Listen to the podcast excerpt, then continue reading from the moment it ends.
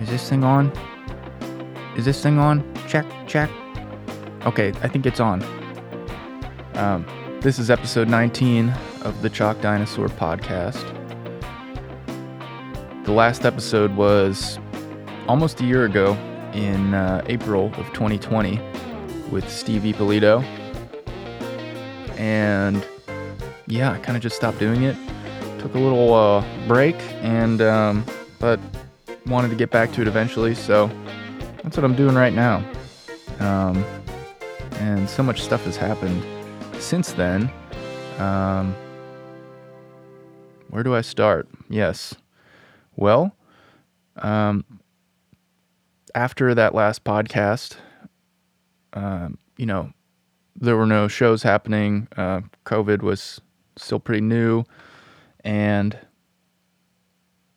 we didn't have any shows, but we did have two video filmings.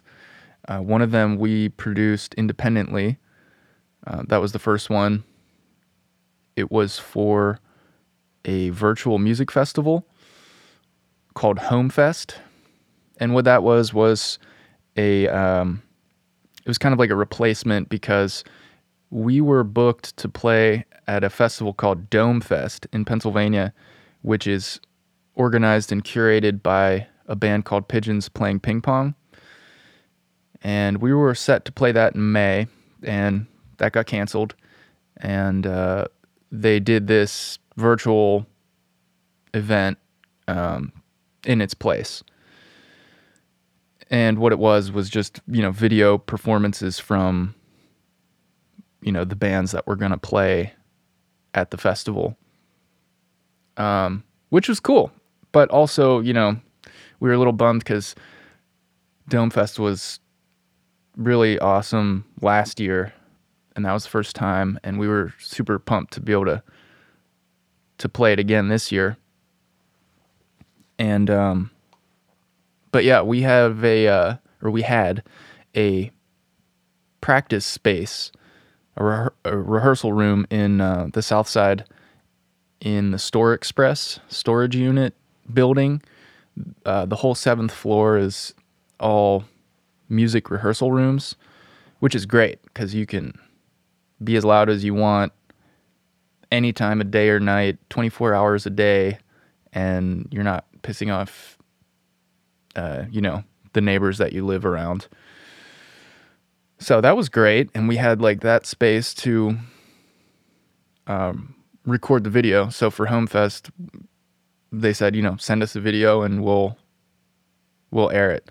So we needed to make a video. So we got a set together. Uh, I think it was like 50 minutes or something, um, which was the requested time.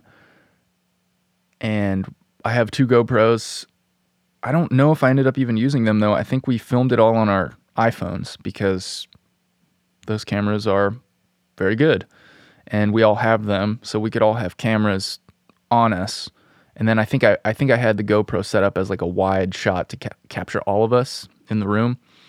And then I kind of just cut between each of our individual cameras. So we we filmed it with our iPhones, one on each of us. And then I brought a little recording interface in my computer and you know all my mics and stuff and mic'd everything up and had just barely enough channels to you know capture everything that we needed to capture. And i think it sounded it, it turned out sounding good. I, I really liked it and i think we played well. I feel like that show was the best ski pon ever which ski pon is a it's a song off of our album sprout. Ski pon it's a reference to Age of Mythology, uh, computer game that um, me and Nick and Andrew were very uh, into back in the day. And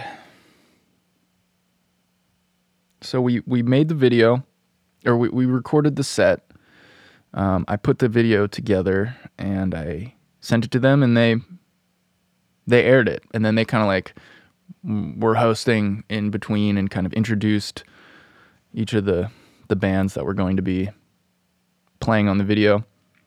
So that that was cool. It was good to just to like capture a video of us playing at that point because I, I feel like we were getting to a very, you know, a pretty good point with our set. It, it was we are just getting it more and more uh, dialed in, as they say. And I feel like even more so in the next video that we made, which was a video series that the Rex Theater and WYEP put together called The Timeout Chair. And it, it was performances at the Rex Theater with no crowd. Um, and, but, you know, like with full lights and sound and like, uh, you know, multi camera uh, video.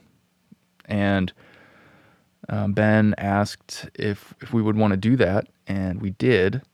And it was awesome. And it was really fun to play on that stage again and get to play one more time at the Rex Theater, which, uh, as you may know, is closed, which was very um, unfortunate and sad. But as a parting gift, they they brought us in and recorded a, a set with you know we got high quality multi-track audio and video. And that that was just like it's just an amazing video to have. And I'm so happy that we that we got to do that. And that we have that video and kind of captured that snapshot of our band you know kind of at its peak um, in that state because um, chalk dinosaur moving forward is going to be different uh, and i'm not exactly sure what that's going to look like right now but um, it's definitely going to be different when it comes back. At least uh, we'll have a different bass player because Andrew uh, is pursuing his dream of living in the mountains, and he moved to Utah, um, and also to be closer to his brother. Um, so I'm, I'm excited for him out there, and also excited that he's doing it because he. I feel like for a lot, a long time, he's been, you know, dreaming about that um, and it was a good time. You know, we didn't have any shows. Nothing in our live music world was really happening. And so it was a good time. And, you know, I also took some time during this kind of extended pause to do some different things as well, including living in California for about two or three months. Three months, but I was on the road for for some of it, for a good portion of it. Um, and that was with my girlfriend, who is a nurse, and she took a travel nursing job in California, um, three months, and and um, we were living in like a furnished apartment, so it was just a it was like really great opportunity to see what it was like living in another place uh, while still having it be, you know, temporary, um, without having to move a bunch of stuff. And like, it, it was, it was great. It was, I enjoyed being out there very much. Obviously, it is a lot different because, you know, there's no live music events. There's um, a lot less things to do in a normal sense. But out there, we were two blocks from the ocean and so I went there a lot.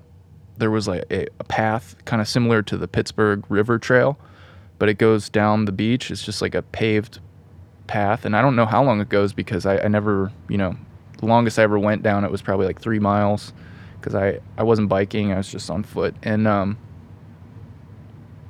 they had these like calisthenic stations all along the you know, every like half mile on the trail, which was sweet because I've always wanted access to those. And um, yeah, it was just always sunny. There was, I think there was two days during the whole stay that where it rained, and maybe under five days where it was like not just perfect sun It did get a little chilly when the sun would go down. It definitely the air is just colder, and the sun kind of all the heat is coming from the sun and not really the air. Um, so it did get chilly, but it was it was just great to have. Anytime you want to go outside, basically it's sunny and like 60 to 70 degrees. That was pretty amazing.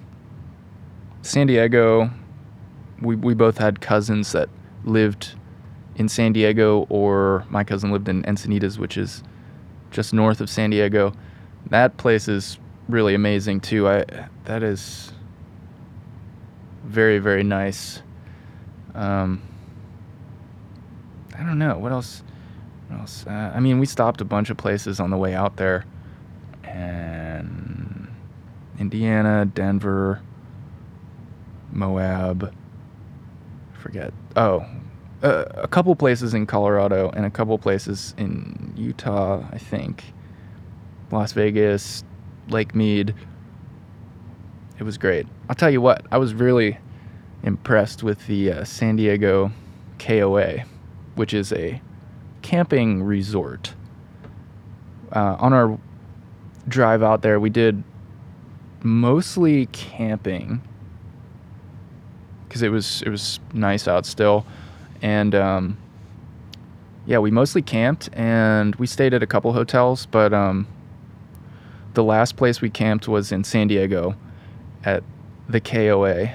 I don't know what that stands for, but um, it was a campground that was like it, it was a campground resort. So it was like mostly RVs, but like there was a big pool and like showers and laundry and like a grocery convenience store and like beer and delivery wood and just like the infrastructure in that place with all the paths and like lighting and all their like structures that they rent like you can rent these little cabin yurt type of things they have all different kinds it was i was like i'd never been to one of those and that that one was awesome it was exactly what i wanted at the end of i mean we were on we we were probably on the road for like at least a week probably like eight days or something getting out there. So I was pretty pretty worn out. Um, and that campground was just like the ultimate convenient camping. Uh, we were we were like five minutes away from a shopping plaza, so not not necessarily the kind of camping that um, I usually do, but it was perfect for the end of a long drive, long trip, because everything was just so easy there. Uh, anyway, where was I going with that? Oh yeah, so Chalk Dinosaur is is going to change in some regard, and we're either to have a new bass player and continue, or I'm going to mostly do solo shows um, and and do full band shows on you know special in in the right scenarios. I'm not exactly sure yet. I, I'm still kind of thinking it over, but right now I'm kind of leaning towards moving forward presenting Chalk Dinosaur mainly as a solo uh, performance. And then if there's certain events like Farm Jam Jamalama or Dome Fest where uh, it's kind of more of a jam band uh, atmosphere, or if there was a situation where I got to play two sets, um, then I would do one solo, one with the band, or something like that. I, am still not sure yet, but um, So I'm not exactly sure what is going to happen in the future. But what I know for sure is that I will be continuing to record and release music. And I'm sure, I don't know. I've got a couple things going on right now with the different kinds of music I'm working on. Um, working on like a funk album. And then I'm working on I've got some kind of uh, more electronic ideas going, like things that I would play in a solo show. And then I've got I've got like a house, like techno batch of music that um you know, a couple more good ideas in there and then I'll be ready to just uh, release those probably. But anyway, yeah, the show at the Rex. Uh, it's on YouTube. I believe it was the last show at the Rex Theater ever, which is crazy. I really hope that they, those people, uh, have involvement in the music scene when things return and, and people can open up at full capacity because they're the community that they cultivated and grew was was very special. And even though the Rex isn't around anymore, you know, that community still is.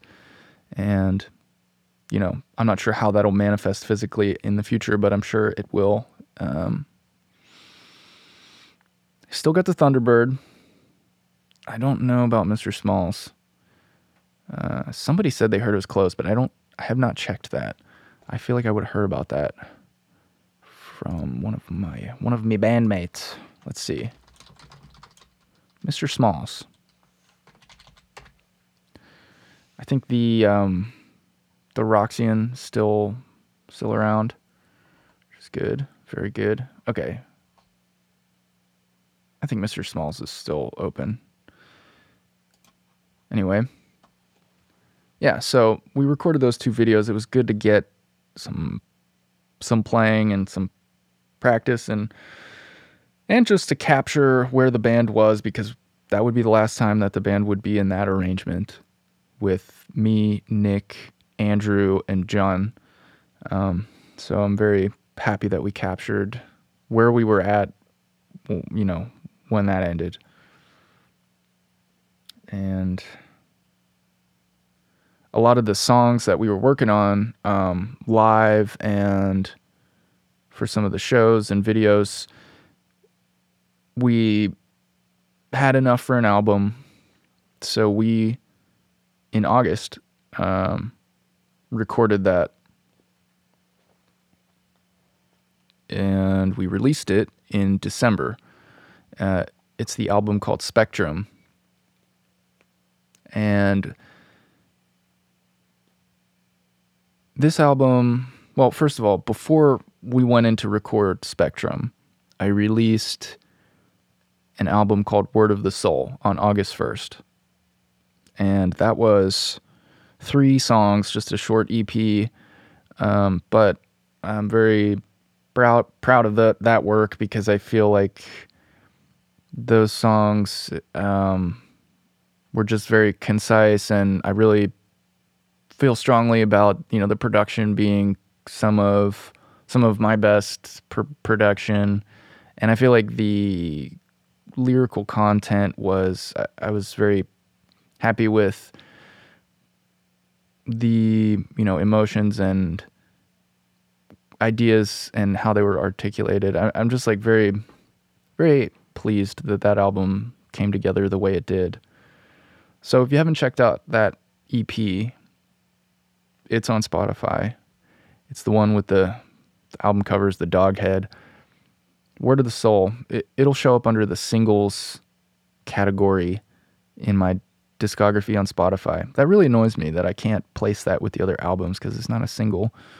It's uh, it's an EP, but whatever. Okay, so I released that on August 1st. Then we got together on August 22nd to record Spectrum. And we did it in a different way than we normally do or than I've ever done for any of my solo albums. And that was we went to a studio. This was the first release, uh, artist release that a Chalk Dinosaur has that was recorded not at home. Um, so we went to plus minus recording in Southside. It was super close to where we were living at the time because uh, we lived we lived right by Double Wide on 24th Street in um, right by Carson Street in uh, Southside. So I've done a couple things at that studio before. Um, the things that I've done at the studio before were some of the albums I've made. I wanted to see what it would sound like if I recorded my mixes onto a reel to reel tape machine, just to see if it might give it the last little bit of uh, mojo to kind of just make it a more of a distinct body of work and kind of just little final layer of glue. So I did that with Crystal Coast and then Sprout. Both of those were recorded to half inch tape or quarter inch. Uh, I can't remember if it was half inch or quarter inch, whatever. Doesn't matter. Um, and it, it really did provide some some gluing action, kind of compressed the mix a little more, kind of smoothed out any harsh digital like spikes, like um, transients, and kind of made the top end smoother. And and just um, it's one of those things that like the general listener is not going to notice that but it's one of those things where it it makes it just a little bit better or like it makes it just a little bit different or something. And the effect of that in combination with every other decision that's been made throughout the whole process um, every other little increment of improvement adds up to you know something that the listener can really, you know, that does make a difference. Whereas, you know, one microphone selection or like microphone preamp selection or one one decision by itself is going to be not really noticeable to to the casual listener, but you know, all of those decisions and tactics combined make uh, a definite difference.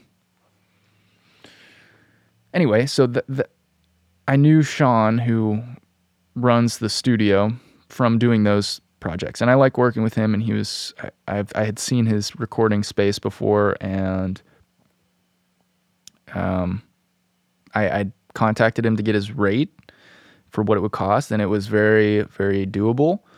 And so we rented it for a day, and we recorded the album in in that one day.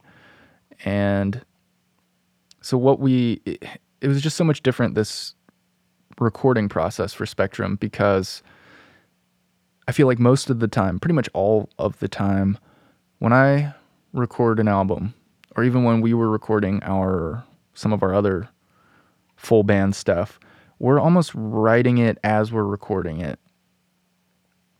Not not as much with the full band stuff, but like we're kind of layering it individually. You know, we'll put the drums down and then we'll put the bass down and you know, we'll do it all layer by layer. It's never all of us together just playing through the song. And that's what we did with Spectrum. We practiced a bunch before our session, j- just as we, we kind of treated it like it was a show. So we just practiced it a bunch. And the the goal wasn't to get a completely finished product that day, but it was to get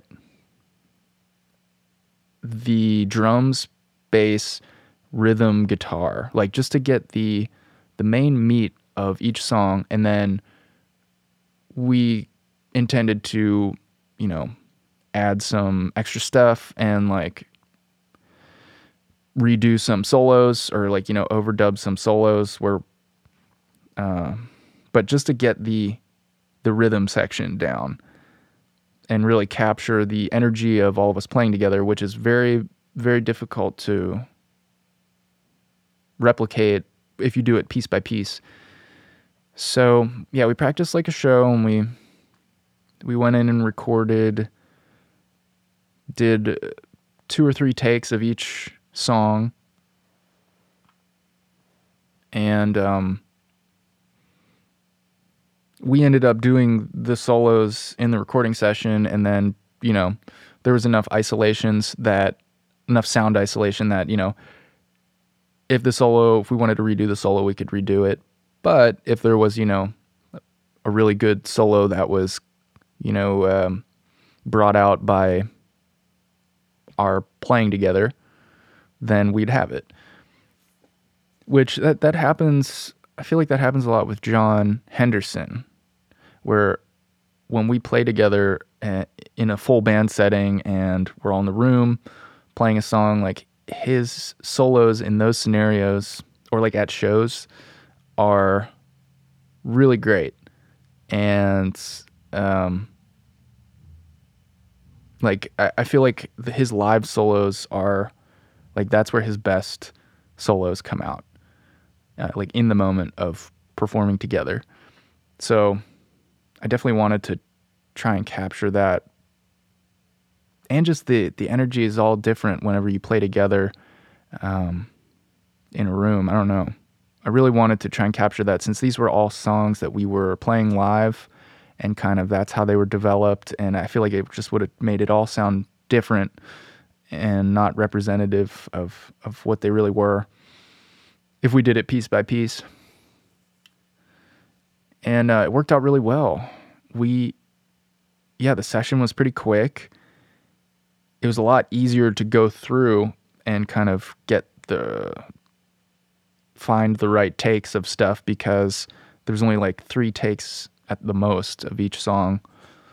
Whereas when I record layer by layer, if I'm recording a drum part, it might be like 25 takes of the verse and then like 25 takes of like the chorus and you know, five takes of the song all the way through. And like, there are just so many takes to sort through. But with this one, it's only, you know, three full takes of a song, which is very nice. And there was isolation. All the drums were isolated. It, the room was much better than any room that I had available to me. So the drums sounded a lot better. He had better microphones, more microphones, like the ability to record more channels at once it was definitely a, I think it was really I think we did the right thing by going to a studio to record that since we wanted to do it live together.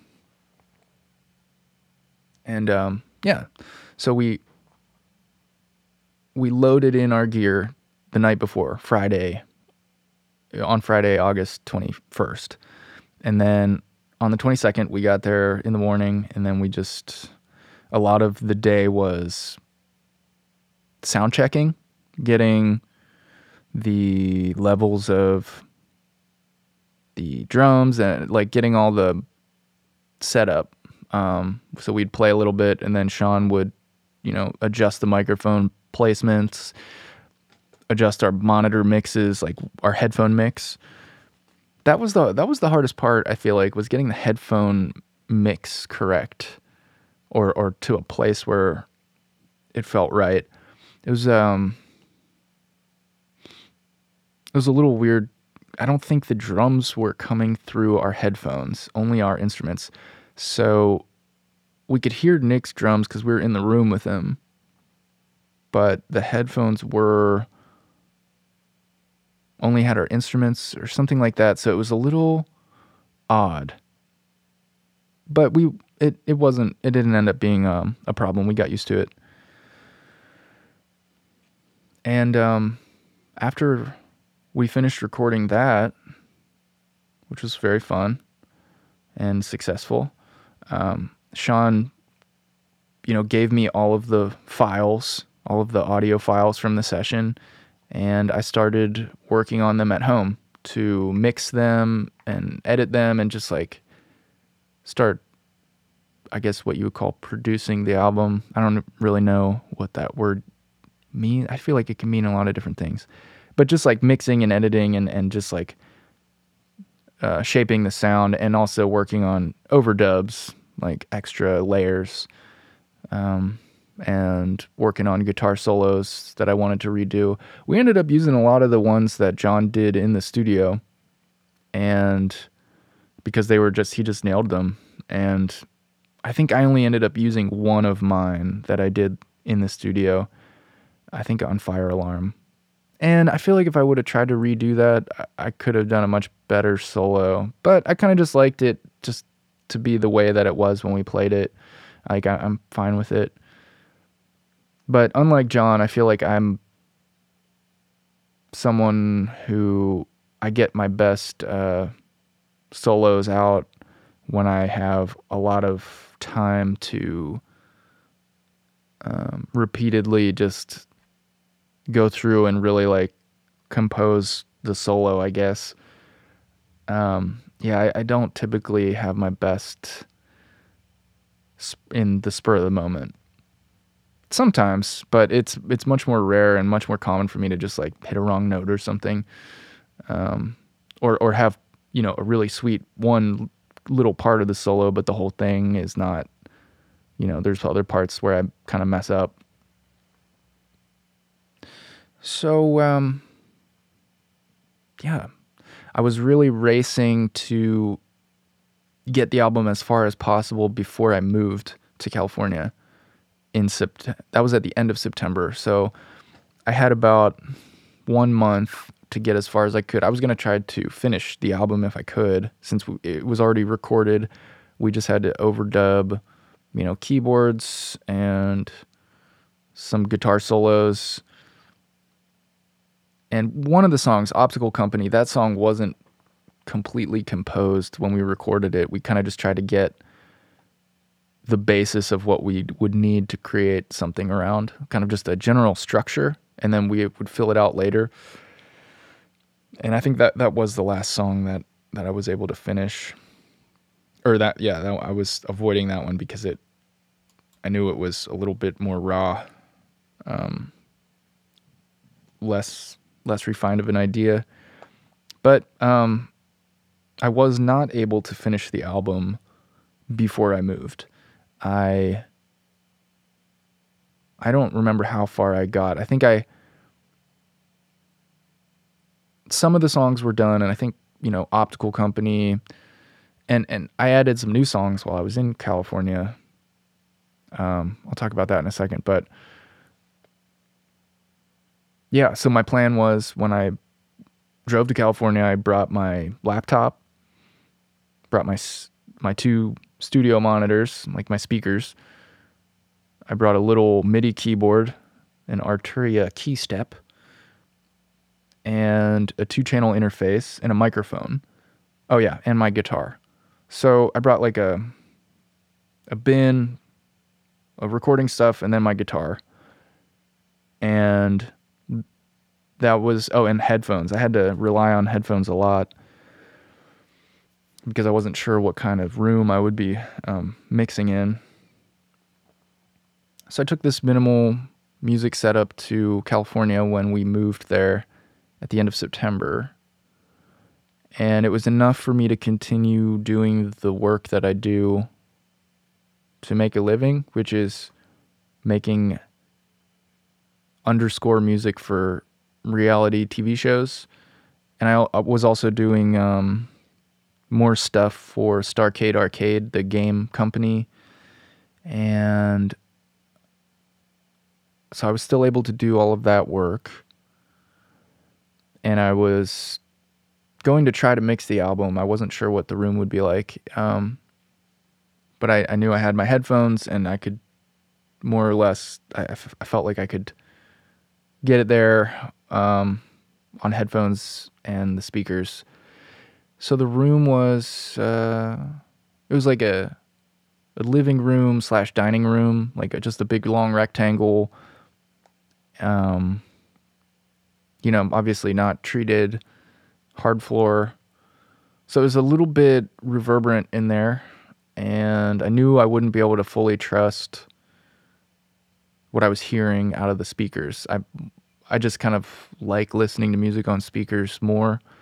Uh, it's more comfortable and it's just I, I like the way it sounds better. But I knew I was gonna have to do a lot on headphones um, because there's no room to contend with on the headphones. and it it worked out. It worked out. It was like I ended up driving myself a little bit nuts working on this album. Just I spent so much time listening to it and like working on it that I started to become like kind of just what is the word? I don't know, kind of like what is the word? Um, where you work on something or you look at a problem or something for so long that you kind of stop seeing it the way you normally would. Like you start to lose, I started to lose my perspective. And I knew that.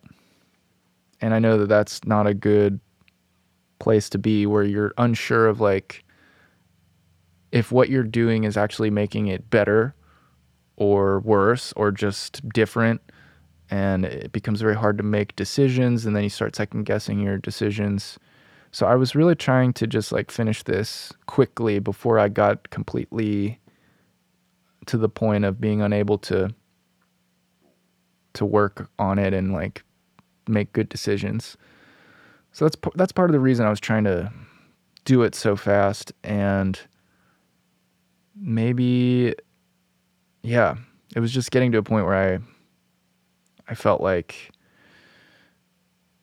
uh, I needed to be done with it.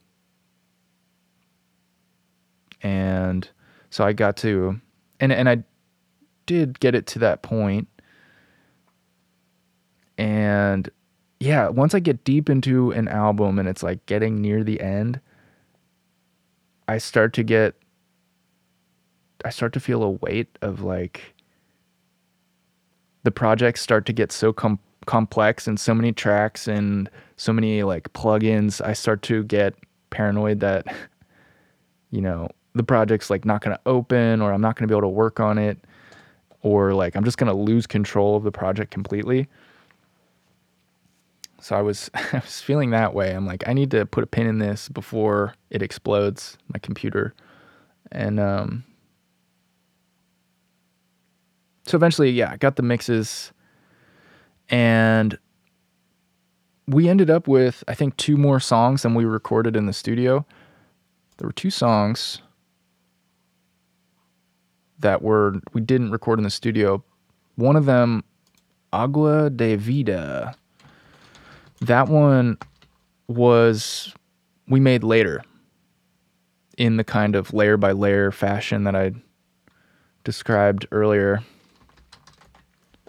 Because I was in California and John was in Pittsburgh and he sent me he sent me an acoustic guitar loop. And he was like this this could be a good um, intro to Agua de Papa which is uh, one of the songs we recorded in the studio. He's like this could make a cool intro. So and I liked that idea and it sounded really nice. And so I started um, layering on top of the acoustic guitar loop he sent, and and then I experimented with I I pulled some drums from Agua de Papa because it was um, I think it might have been the same tempo. Anyway, I pulled some drums in from another song and then I sliced them, like chopped up the beat and rearranged it to make and, and kind of process it differently. And yes, it turned into Agua de Vida. Uh, and it's interesting that um, I'm just looking at this right now. Is that a Q? What the heck? It's supposed to be. It's supposed to be agua. Not aqua. Did I do that? Oh, geez. Hopefully that's a G. And I didn't make it aqua de papa because it's supposed to be agua. Anyway, I'm just noticing that now. What the heck? Um, where was I? Yeah.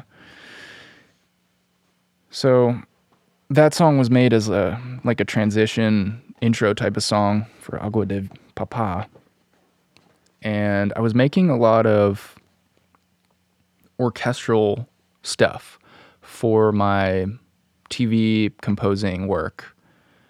And I had got some new tools, like some new software string libraries and um I feel like that had something to do with that because Agua de Vida has a lot of uh, kind of has like a string arrangement kind of thing in it, like an orchestral element. And um, also, when I was in uh, California, I didn't have my, you know, my workhorse tools, which are the the Prophet synthesizer and the Moog synthesizer, the two keyboards that I play live. That that's how I generate a lot of my sounds.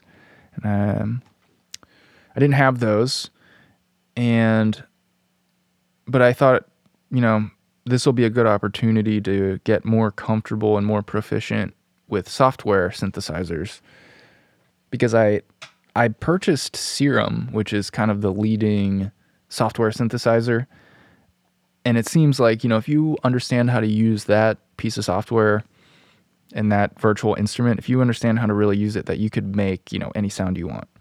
So i thought it was a good idea. Um, i kind of used these analog synthesizers as a, a crutch. Um, so you know I, I had to lean on the software synthesizers and i also found a free one that was great and i used it a, a bunch in Spectrum and in other stuff. Um, it's called Tyrell by that company U dash H E. Tyrell, yeah. It's it's like a vintage synth emulator. It kind of it reminded me a lot of. I think it was laid out just like the Juno. Like my, I sold it, um, but it was like, you know, my first vintage synthesizer, and I, it was so awesome loved it.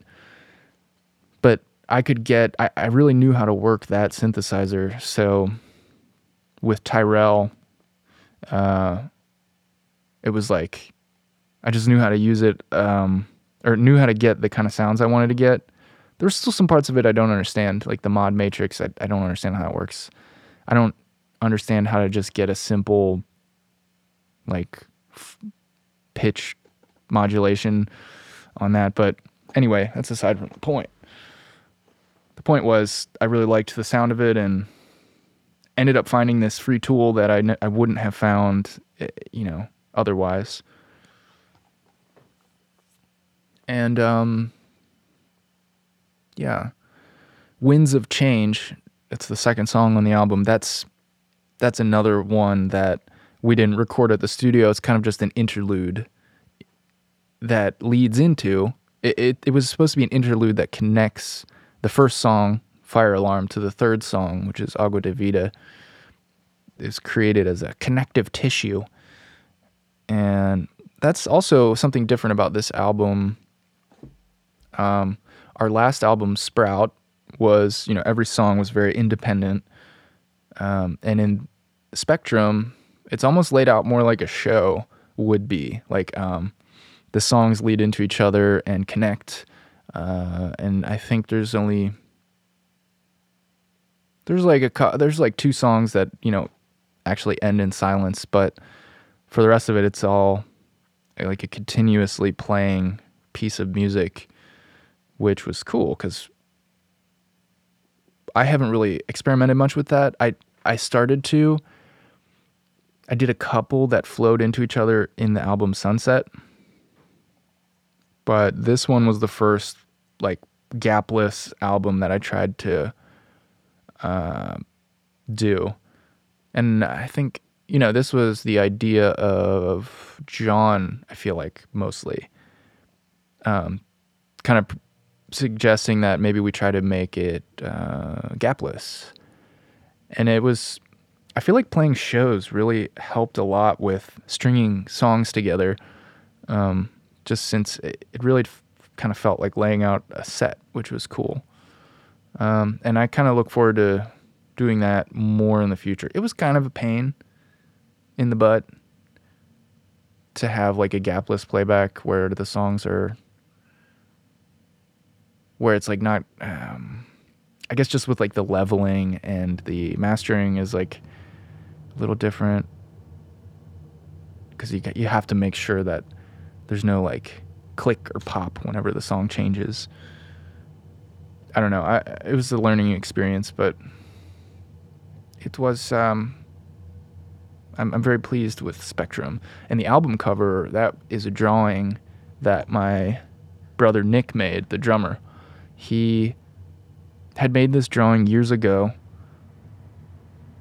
a couple years ago at least. And it was it was framed and hanging in our living room above our couch, uh, along with two Chalk Dinosaur album covers that my brother Mike made and we were trying to figure out what we were going to do for the cover for this. Um, and I had some designs like minimal text designs where it was just like just said spectrum and like had like a just like a minimal color bar in like it was just a I was going for like a very minimal um, design and yeah we, we couldn't we just couldn't find we couldn't all kind of agree on which one um, we liked in terms of like the font choice. Like the typography is the, just so hard to get right and to make it look like not a sixth grade Microsoft Word project. And I, you know, I was getting there. I was I was trying to learn um, how to, you know, make it not suck and you know I, I, I got somewhere where, that I liked, but you know we all couldn't um, agree on on anything, so that wasn't gonna work. But while we were trying to figure out, you know, font, like the typography stuff, just like what we are gonna do, Nick reminded me that he had this drawing that we wanted. You know, we had talked about for years I think literally for years we've been like, oh, that would make a good album cover. And it just happened to have like a color spectrum on it going around it. It's like a it's like a cyborg head shooting a color rainbow out of his eyes. Um, that's connecting into the back of his head again. it's cool. And uh, he's like, I have this drawing. We should use this. And I was like, ah, yes, that just makes this so much easier. That is perfect. so I still had to do some. I, I did some like digital coloring, I guess, and like sharpening. So mostly just like tracing, coloring, trying to like smoothing, that kind of stuff. I, I didn't want it to be, I didn't want it to look sterile, but I also wanted it to be like defined. So that was an interesting project trying to find the balance of polish and rawness It was a very tedious job, but it was good to learn. I, graphic design is one of those things that I would love to just be better at and know how to do more because I need it so much. And, you know, it's also an expensive service. And if I could do it in a way that, if I was just proficient at that, it would be awesome. But you know, there's something to be said for just hiring somebody who that is their focus and their strength uh, to to do something. Um, I just uh, I like to try to learn new things. So, um, oh yeah, look at that. The font on Spectrum, Orbitron brought to my attention from John Henderson, the guitar player. We were all like looking at fonts and we were like trying to find the right fonts, find the right font to use. We're just sending so many fonts back and forth. Like, what do you think of this one? But the thing is, like, it really depends on the context too, because we liked, uh, me and Nick, we liked Orbitron in this design with the current design, like with the head, with the color shooting out of his eyes. Like, we like the way the font looks with that picture.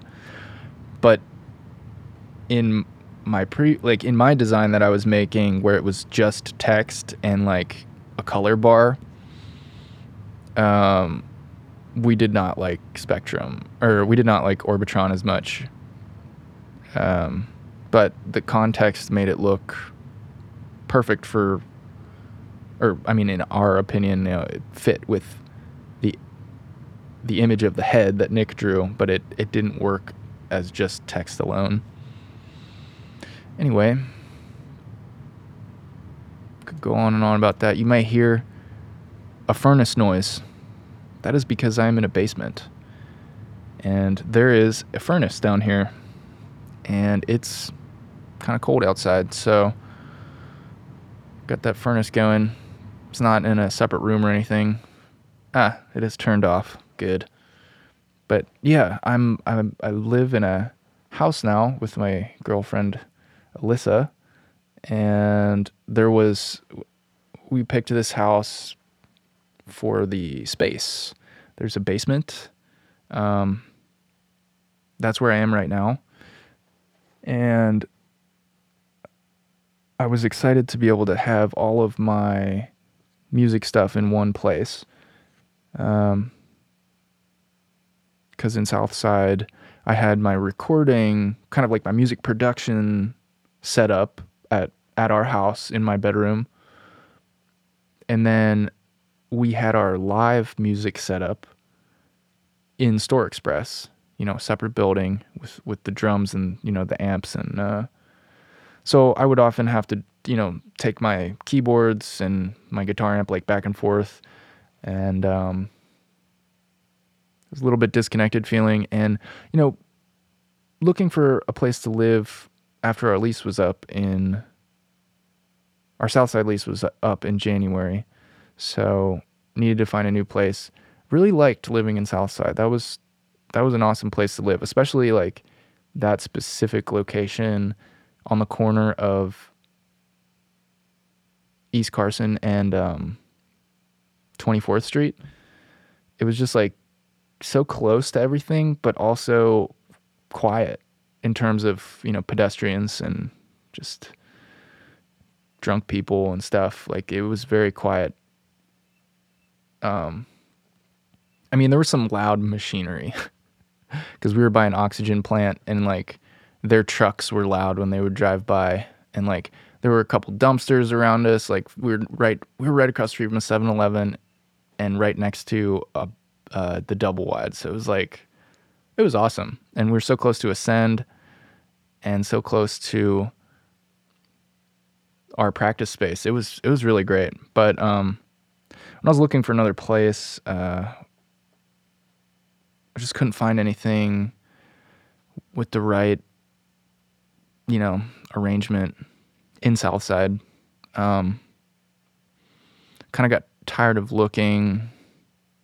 Saw a house in Wexford, which is a suburb about 20 minutes north of Pittsburgh, 15, 20 minutes and um, I saw the picture of the basement, and it.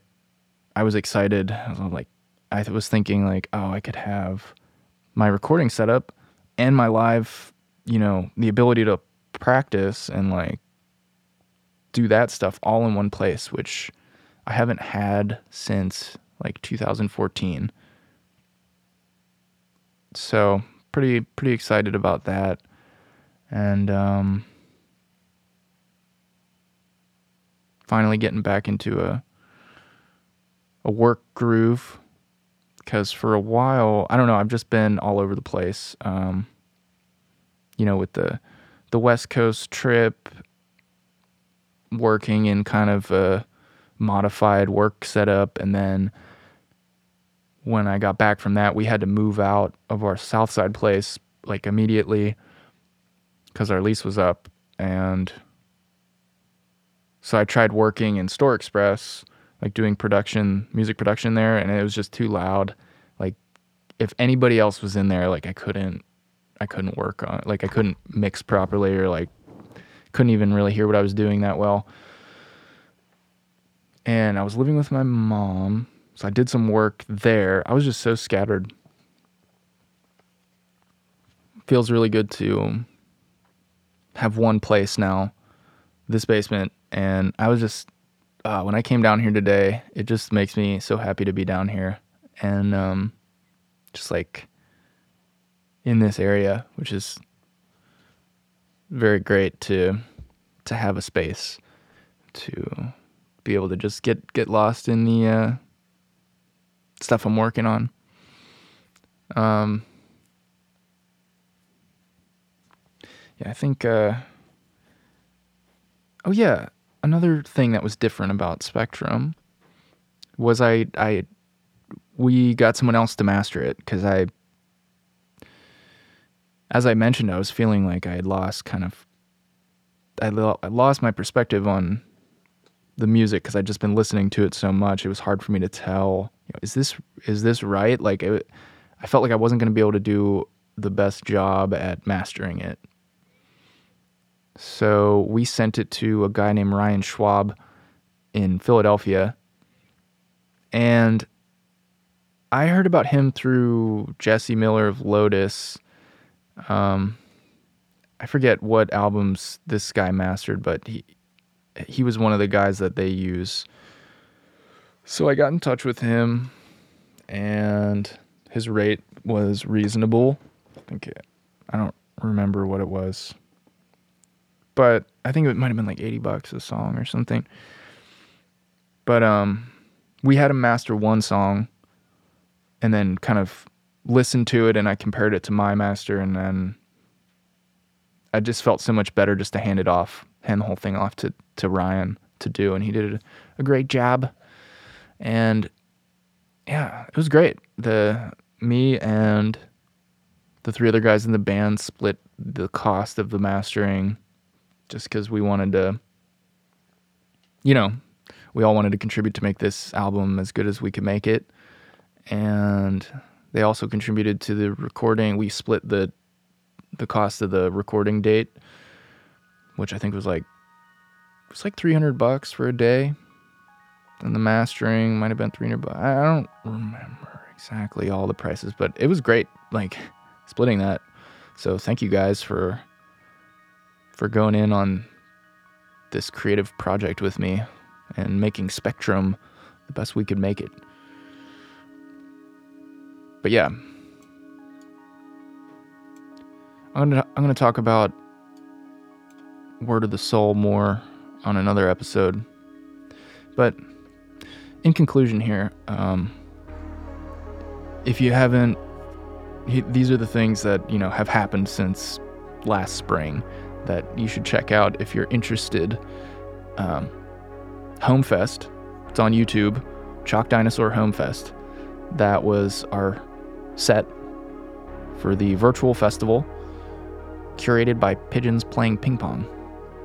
So Homefest, then Timeout Chair, which is another video we did at the Rex. Search for Chalk Dinosaur Rex Theater. You'll get the whole show there. That's like our best show, and it sounds the best.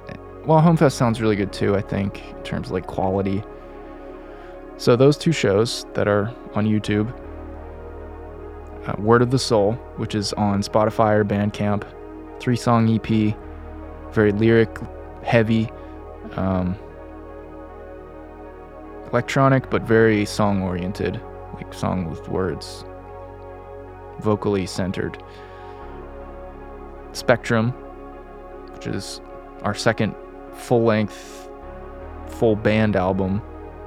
The third album we've made as a band, like me and Nick and Andrew and John.